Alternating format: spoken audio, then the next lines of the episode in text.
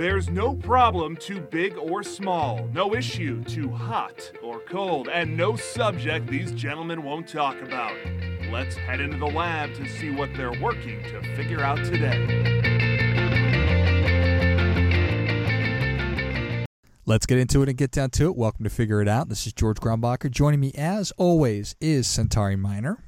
Hello, folks. And helping us move from awareness to action this week is Mr. Brent Mankey, the chef and owner of the Mick Brasserie. Welcome, Brent. Thank you very much for having me on your show. Really appreciate it. Yeah, excited to have you back on. Centauri, do you know what a brasserie is? I, I don't. It's like a restaurant Brasserie. but with chickens. Brasserie. a restaurant with chickens. Brasserie. See, I, I, I, I ask you a question that I don't really even know how to pronounce the word. So, it's brasserie. Brasserie. Uh, so really, it's uh, with French origins. Uh, brasserie in French really translates into brewery, which you know we are working with uh, local breweries to try to be able to produce you know our own our own beers that we actually serve in house, but they also sell themselves. Uh, we've actually had a, a successful launch of one of our beers, you know, with Oso, you know, where we did a fig amber ale that is absolutely Oh my delicious. land! Yeah, it was very. It's it was very very good. But you know, really, a brasserie has become you know a little bit more synonymous with a formal restaurant. You know, over in France, we've kind of expanded on that because you know my own kind of background. My wife is French, so I wanted to bring that aspect you know into the restaurant. Uh, but really, we're kind of focusing more of that European style. You know, where it's you know small plates, kind of tapas style, if you will, uh, which is supposed to be communal and shared and again, it's almost kind of like having hors d'oeuvres for dinner, but again, to be able to pair off with all of our wonderful, you know, wines and beers, and that's really where our focus is, is kind of between our wines, beers, and small plates. That's just what we do. Well, that sounds awesome. So we've been having these conversations, and we've been titling them "reopening" as as restaurants and bars have been attempting to successfully reopen through COVID. But Brent, you are just opening.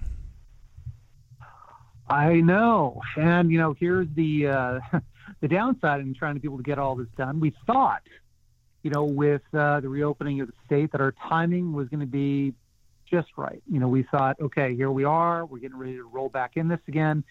We were set up from day one to be able to do social distancing. That we had everybody wearing masks. That we had, you know, all of our protocols. You know, for keeping you know the sanitation and keeping our patrons and our and our employees safe and w- uh, numbers look great. I mean, our opening day line out the door. I'm like, oh wow, this is exactly what I was kind of hoping to be able to have. But again, with the number of seats and everything that we had inside, it's like okay, everybody is spaced out. Everybody felt just felt good, and I was super happy. And then the mask mandate hits, and then the COVID numbers really start to spike inside the state. And uh, we made the painful decision at the time to actually to help kind of stop that spread and seeing like the writing on the walls we've actually again temporarily closed again waiting to uh, waiting to Mm. try to to try to find a better time in this market and i mean that's that was really that was painful and I, I'll kind of kind of explain as to why we did that. I mean, our numbers were really good until all of a sudden it's like boom, and they weren't. And then we also kind of felt that okay, with trying to be able to make sure that the public at large, you know, felt confident enough to be able to go out. We just didn't feel that they were, and and they weren't. You know, I, I talked with a lot of my other compatriots that are in the market that have other restaurants themselves, and I mean, they also have seen, you know, just a precipitous slide, you know, in their sales because let's just call it what it is. People are afraid. You know, they're they're afraid to be able to go into an area where they're going to need to be social, where they're going to have to be at least in proximity. Although, you know, we want to be able to say that okay, everything is spaced out or the rest of it. People just don't know what they don't know right now. And and that type of market, it's very, very difficult to try to convince people. It's like, you know, hey, why don't you come out and try out this brand new thing that's just opened up? A new untested brand, new to the marketplace. And I hate to say it, it's like, well, we based our thing, our entire market was on like, you know, small plates. People could be social, they could share or whatnot. Maybe in this environment, not exactly the best the best model to be open with right now. Right. We do think that it will be once we get past all this, but right now it's Right. not. So we decided to close and we've decided to basically move in a slightly different direction. You know, we're working on our new digital footprint. We're working on our takeout and on our uh, curbside, and we're still hoping that people are going to want to come in. But I think we're they're really going to be more comfortable. It's going to be sitting on that patio. 111 degrees today Mm. may not be the best opportunity Right. to get people sitting on your patio. Man. Yeah, probably not ideal. And it's it's not. I mean, I think that if you were just to ask me, well, or or uh, if somebody were to ask you, well, why don't you just start doing takeout? It's not that easy, right? It's you can't just all of a sudden start doing takeout. No, it it um, it really kind of takes a little bit of research to be able to uh, to do it and to do it right. And I think you, you've only got a chance to be able to, to I guess open once. And I thought you know that our opening, I was very very proud of our staff and the product. I mean, it really the the menu and the food and the interior, everything looks spectacular. Uh, but right now, you know, the market is just they feel that they want to be able to stay in. So with that type of things, okay, develop out what that's going to look like. You have to think about your packaging. You have to think about, you know, your digital, just all your systems. You have to have a digital online ordering system that's going to be able to sync up with your point of sale system that syncs with your accounting, that then you have to be able to change your menu. You have to change your practices. You have to change, I mean, so many different things about your business. And uh, right now, we found that, that there's certain programs that have helped us out tremendously, as well as our workers you know, my, my greatest concern really is for my employees, and I always kind of felt that we wanted to be an employee centric business because at the end, you know, it's your people that create the experience. You know, what I built was just a beautiful box, you know, but we fill that box with people. We fill it with our employees, we fill it with our, you know, our guests, but it's really employees that make sure that that service, that food, that experience, that's what makes for a great restaurant. And as long as you do those things well, the customers will follow. So my, my first worry is about my employees. Now I know that at least you know through the federal government right now offering an additional kind of you know package for unemployment. Given what our sales were looking like, a lot of our employees were actually going to be able to make more money being on unemployment, knowing that they're going to have a job, you know, coming back here again in August, and that is our goal to try to come back in August.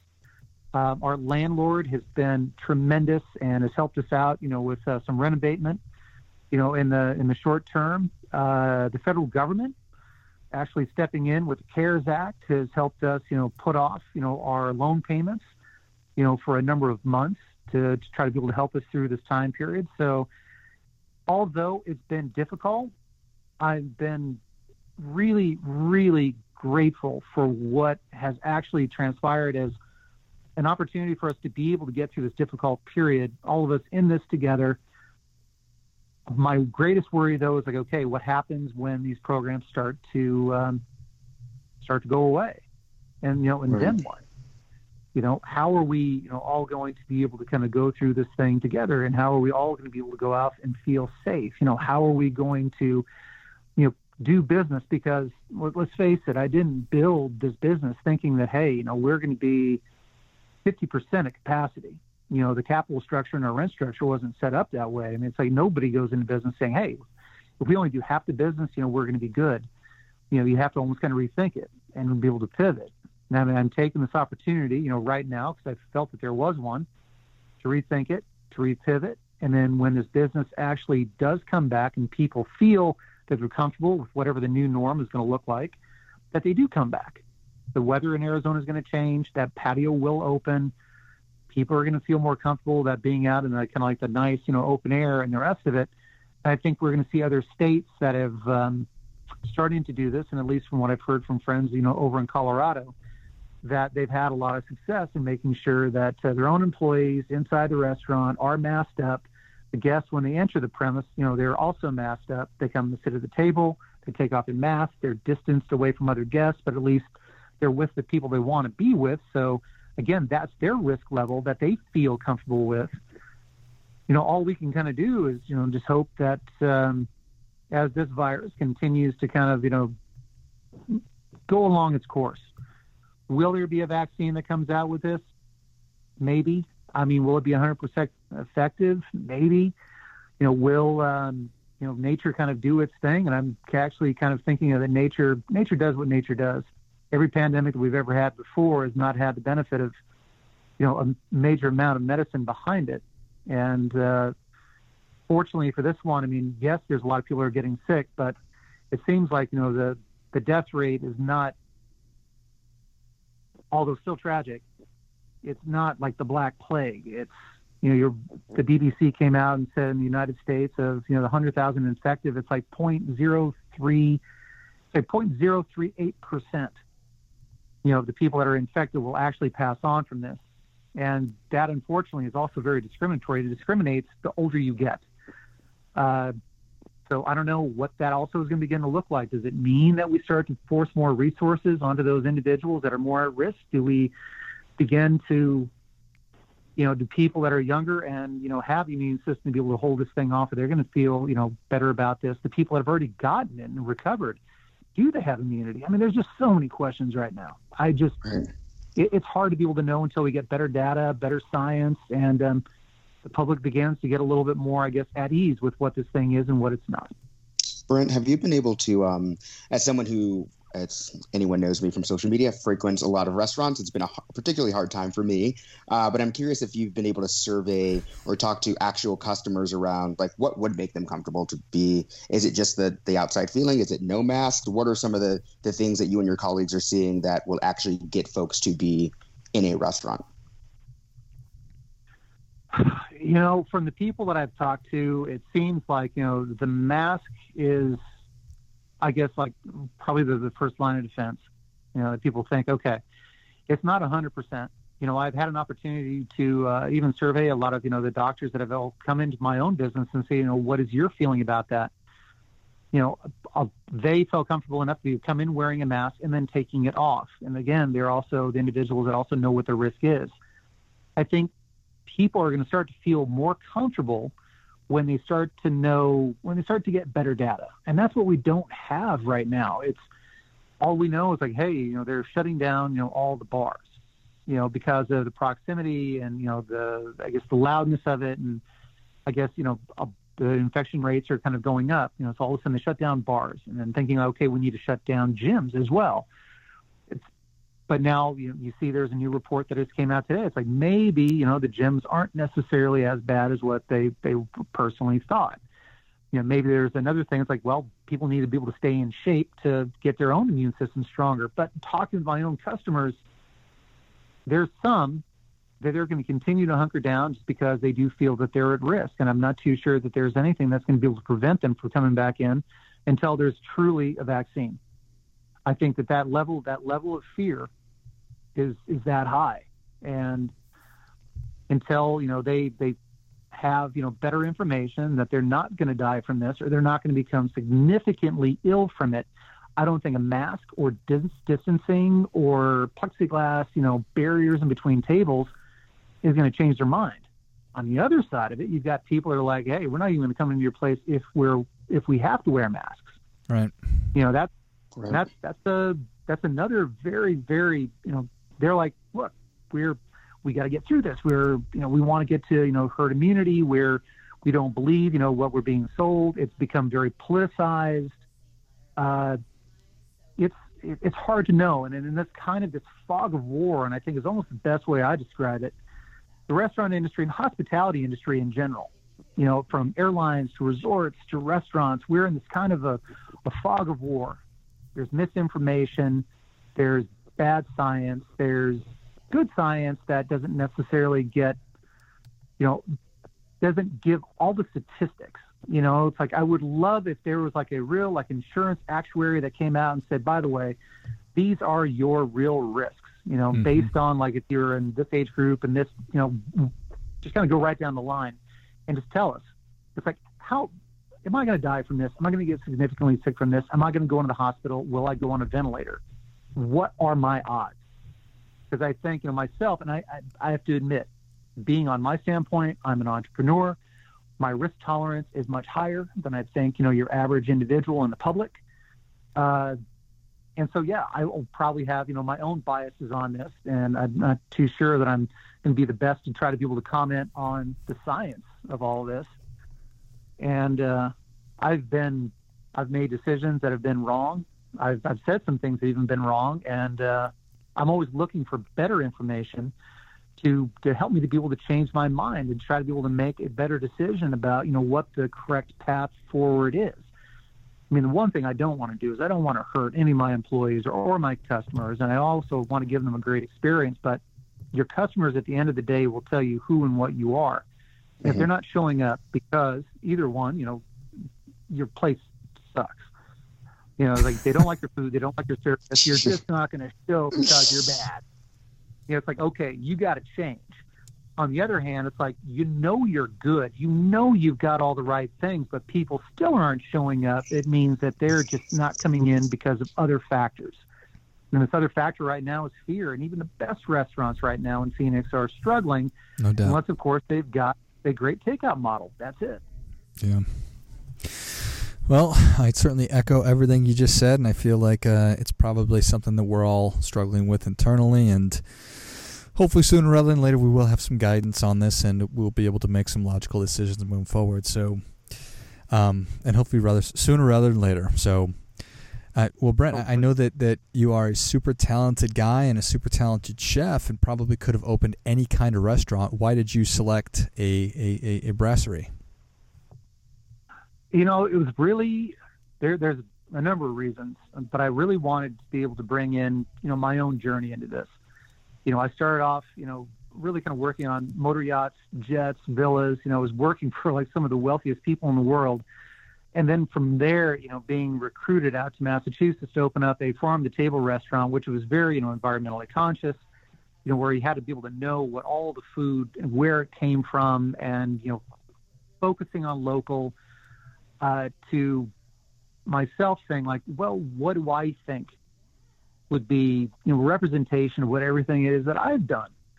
You know, I think about my travels through you know Southeast Asia or North Africa or through Europe, and I wanted to bring those flavors in. I wanted to be able to have a place that I think I would like to be able to eat at where I just didn't want to have like a giant plate of let's just say, for instance, like a steak dinner where you've got like a steak and then a starch and then a vegetable and a sauce. And for me, it just becomes almost like gluttonous to be able to have this giant platter of food, you know, which is thousands of calories just for this one thing. I wanted to be able to have a lot of different flavors. I wanted to have a place where the food was, you know, lighter and brighter and cleaner, but also represented a lot of these places that I'd been to. So with the brasserie and especially that French influence, I was thinking, okay, what about French colonial? So back in when France had you know colonies over in Southeast Asia, North Africa, and obviously there in Europe, those flavors you know have been so influential on my cooking over the years. Those were the things that I wanted to bring into the restaurant. And so you know for the chance to to take something that'd be like a classic, you know like you know escargot, and instead of doing escargot to try to move that into something different. So I created like, okay, what else is French? Well, you have a parmentier, which is essentially like mashed potato with kind of like a nice meaty center, and then it's baked and kind of crusty on the outside, but kind of like luscious and you know beautiful on the inside. But you bite into it and you kind of got that surprise. I decided to basically fill that with escargot as well as garlic parsley butter. So when you cut through that potato and that crust, you kind of get all that beautiful soft richness. And who doesn't love you know butter and potatoes, and that butter with the escargot, I think, is what everybody's kind of digging into. Take something that's kind of known, transform it into something new. You know, we've done the same thing with uh, like a pastilla, which is a traditional. I guess it's like a pigeon pastry out mm. of Morocco. And I said, I don't know that Americans would understand pigeon, but I know that they understand duck. So you fill it with duck confit, you wrap it in phyllo, you bake that, it becomes nice and crispy, but you have all those warm Moroccan spices inside of it. You know, and then all of a sudden it becomes something, something entirely new and original to us. You know, we're taking like a banh mi, you know, out of Vietnam, which was like the perfect combination of, you know, baguette, Vietnamese flavors, a sandwich, you know, which was not something that the Vietnamese did, but now all of a sudden, with the French influence, that's probably one of the most famous sandwiches around the world and absolutely delicious. And to bring that into our own palette of flavors inside the restaurant. And that's why I wanted to do all those things. But I really wanted to have a place for people to, to congregate. and to get together and then be social and to be able to share, you know, all these little things together. But also too to be able to create a new type of restaurant where I could bring these kind of Michelin starred aspects, you know, that I learned, you know, through all my years working in yachting and the rest of it, but to almost bring more of this fast casual or almost even like fast food elements from the kitchen side of it. How can I get everything so it can be prepared accurately and quickly and also too not to expend, you know, a ton of energy doing it or have a huge footprint in making that happen.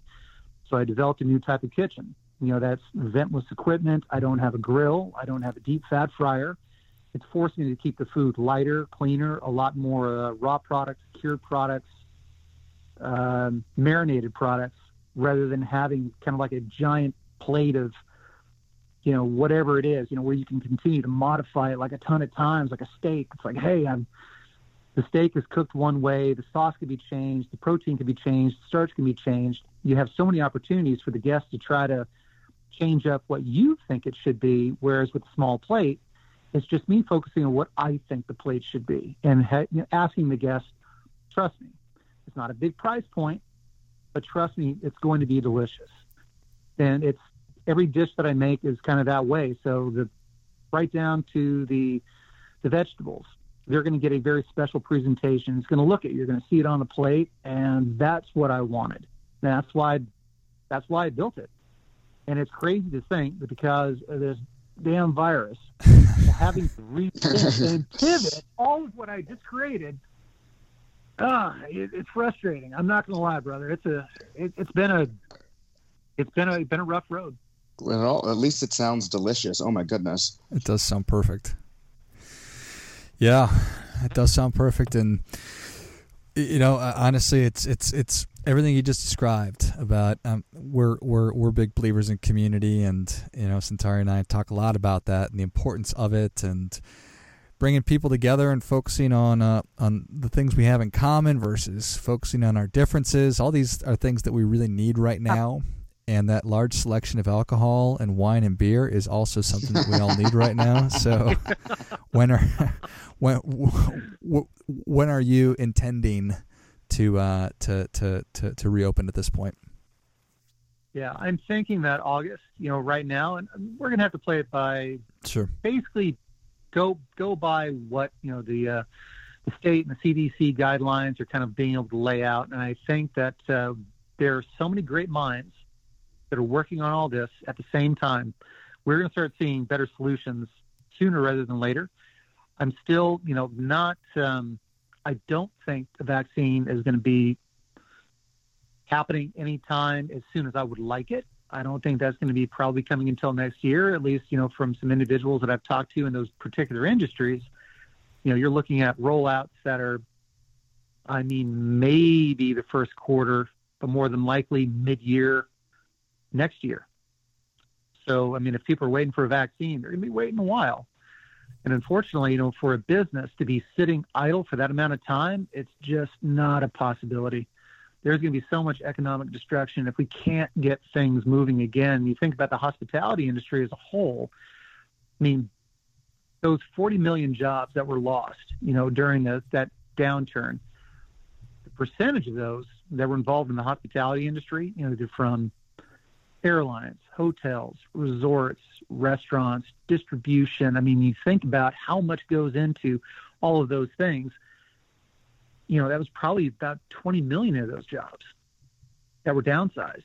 And we're all dependent upon people getting out and into the world.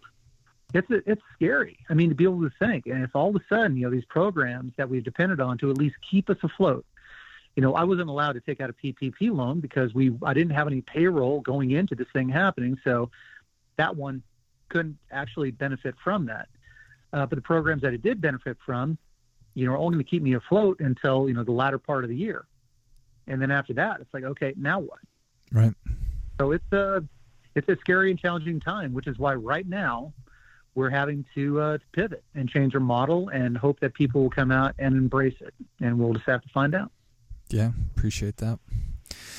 So before you tell us exactly how people can can experience um, can experience the Mick Brasserie Centauri, do we have any other questions? Um, well, if it can't do it until August, just let us know how we can have you come cook at our homes. Yeah. Uh, by the way, I mean, I do have, uh, I mean, I am a private chef. Matter of fact, my other, uh, my chef cuisine in the restaurant, and she is a legit star. Oh my God, Simona, she's amazing. I mean, her, um, her drive, her talent, and everything else. She too, private chef. You know, we both kind of come from that background. Uh, we can definitely do that. So if, if you're looking to try to be able to do an event or in a party or whatnot, please, you know, reach out to me. You can find me at uh, Brent at uh, themickbrasserie.com or actually at the mickaz.com, pardon me. Brent at the mickaz.com would be a great way to try to reach out to me. Uh, and yes, I am definitely doing private events. Would love to be able to do that with you gentlemen. If you ever decide you want to be able to get together for a dinner party, I'd just love to be able to cook for you both. And at least to show, you know, what it is that we can do. You know, I, I'm super proud of the team that I've got and uh, what we've actually put together. I mean, uh, all the wines and all the beers.